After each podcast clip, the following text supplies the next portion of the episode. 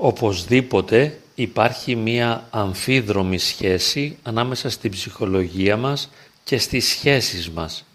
Όσο περισσότερες είναι οι δυσκολίες τις οποίες βιώνουμε σε ψυχολογικό επίπεδο, τόσο περισσότερο δύσκολο είναι να αντλήσουμε ευχαρίστηση και ικανοποίηση από τις διαπροσωπικές μας σχέσεις. Και βέβαια, όσο πιο δύσκολα αντλούμε ικανοποίηση από τις διαπροσωπικές μας σχέσεις, τόσο πιο δύσκολο είναι να νιώσουμε χαρούμενοι και ισορροπημένοι μέσα μας. Κατά συνέπεια, εάν θέλω να αλλάξω την ψυχολογική μου κατάσταση, θα χρειαστεί να αλλάξω τον τρόπο που σχετίζομαι με τους άλλους ανθρώπους και εάν θέλω να βελτιώσω την ποιότητα των διαπροσωπικών μου σχέσεων, θα χρειαστεί να βελτιώσω την ατομική μου ψυχολογία. Οπότε το ερώτημα από πού πρέπει να ξεκινήσω την αλλαγή, από τον εαυτό μου ή από τις σχέσεις μου; Το ερώτημα αυτό είναι λανθασμένο διότι χρειαζόμαστε να αλλάξουμε και τα δύο επίπεδα και τις δύο διαστάσεις και την ατομική μας ψυχολογία αλλά και τις διαπροσωπικές μας σχέσεις. Για πολλούς ανθρώπους το να έχουν φίλους, να συμμετέχουν σε παρέες, να βγαίνουν βόλτα με άλλους ανθρώπους είναι αυτονόητο, δεν τους είναι καθόλου δύσκολο.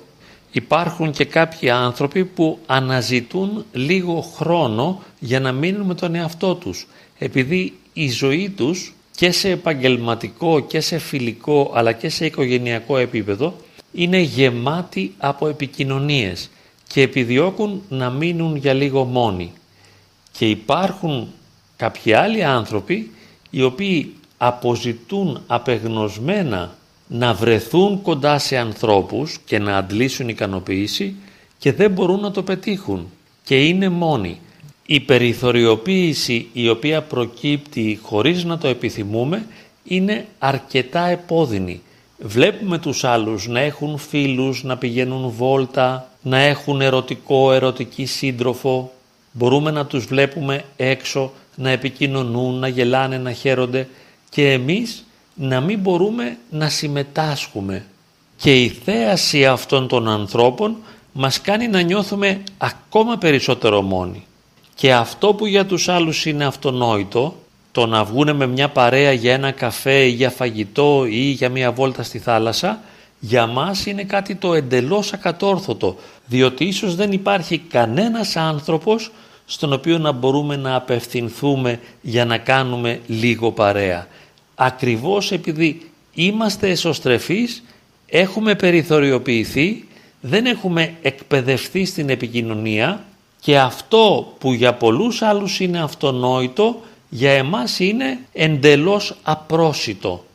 Και βέβαια είναι και τραυματικό, διότι αν μείνεις μόνος σου μέσα στο σπίτι δεν αντέχεις τον εαυτό σου και τη μοναξιά σου, αν βγεις έξω βλέπεις τους άλλους να είναι με παρέες ενώ εσύ είσαι μόνος και αυτό μοιάζει με το να είσαι πεινασμένος και να περνάς έξω από μια ταβέρνα και να βλέπεις τους άλλους που τρώνε, να μυρίζεις τις μυρωδιές από τα ψητά και σε να μην μπορεί να φας τίποτα.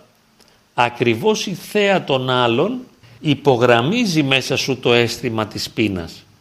Έτσι συμβαίνει και τη μοναξιά. Υπάρχουν άνθρωποι που θα ήθελαν να βγουν έξω στο μπαλκόνι και να φωνάξουν «Είμαι μόνος, θέλω έναν άνθρωπο, έναν άνθρωπο να μιλήσω». Και βέβαια ακόμη περισσότερο έναν άνθρωπο να με καταλάβει, κάποιον στον οποίο μπορώ να εξωτερικεύσω τα αισθήματά μου και εκείνος να με καταλάβει, να με νιώσει.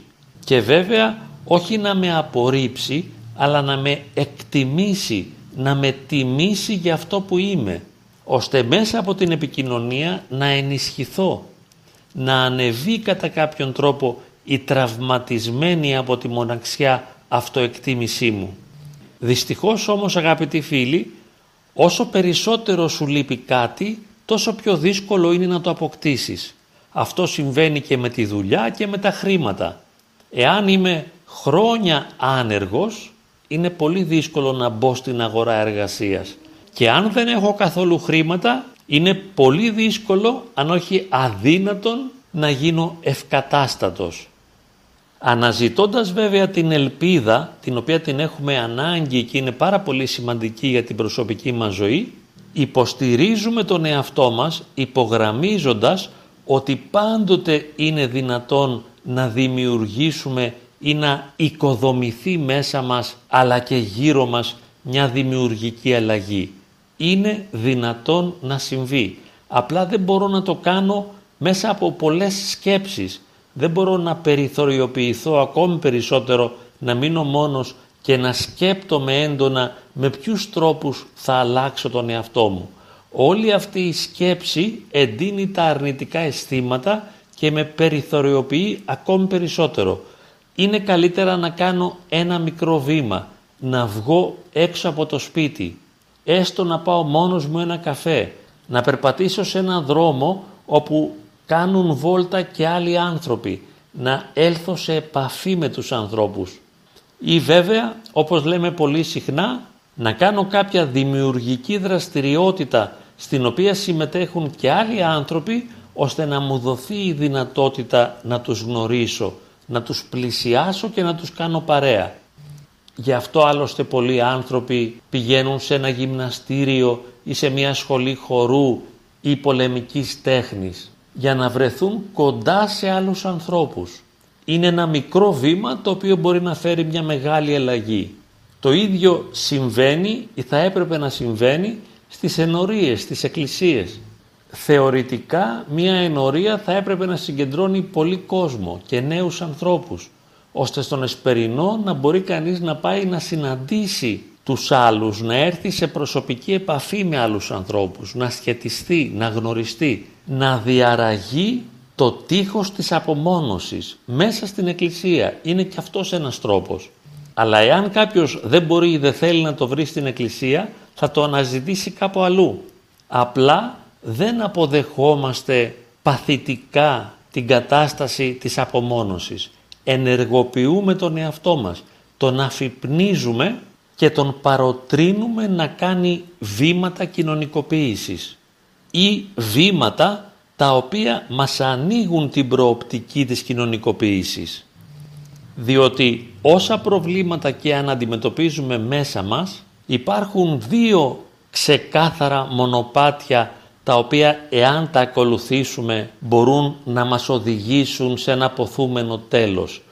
Το ένα μονοπάτι είναι οι δημιουργικές δραστηριότητες και το άλλο είναι οι διαπροσωπικές σχέσεις και θα μπορούσαμε να ισχυριστούμε ότι το μονοπάτι συναντάται και γίνεται ένα ή είναι ένα το μονοπάτι.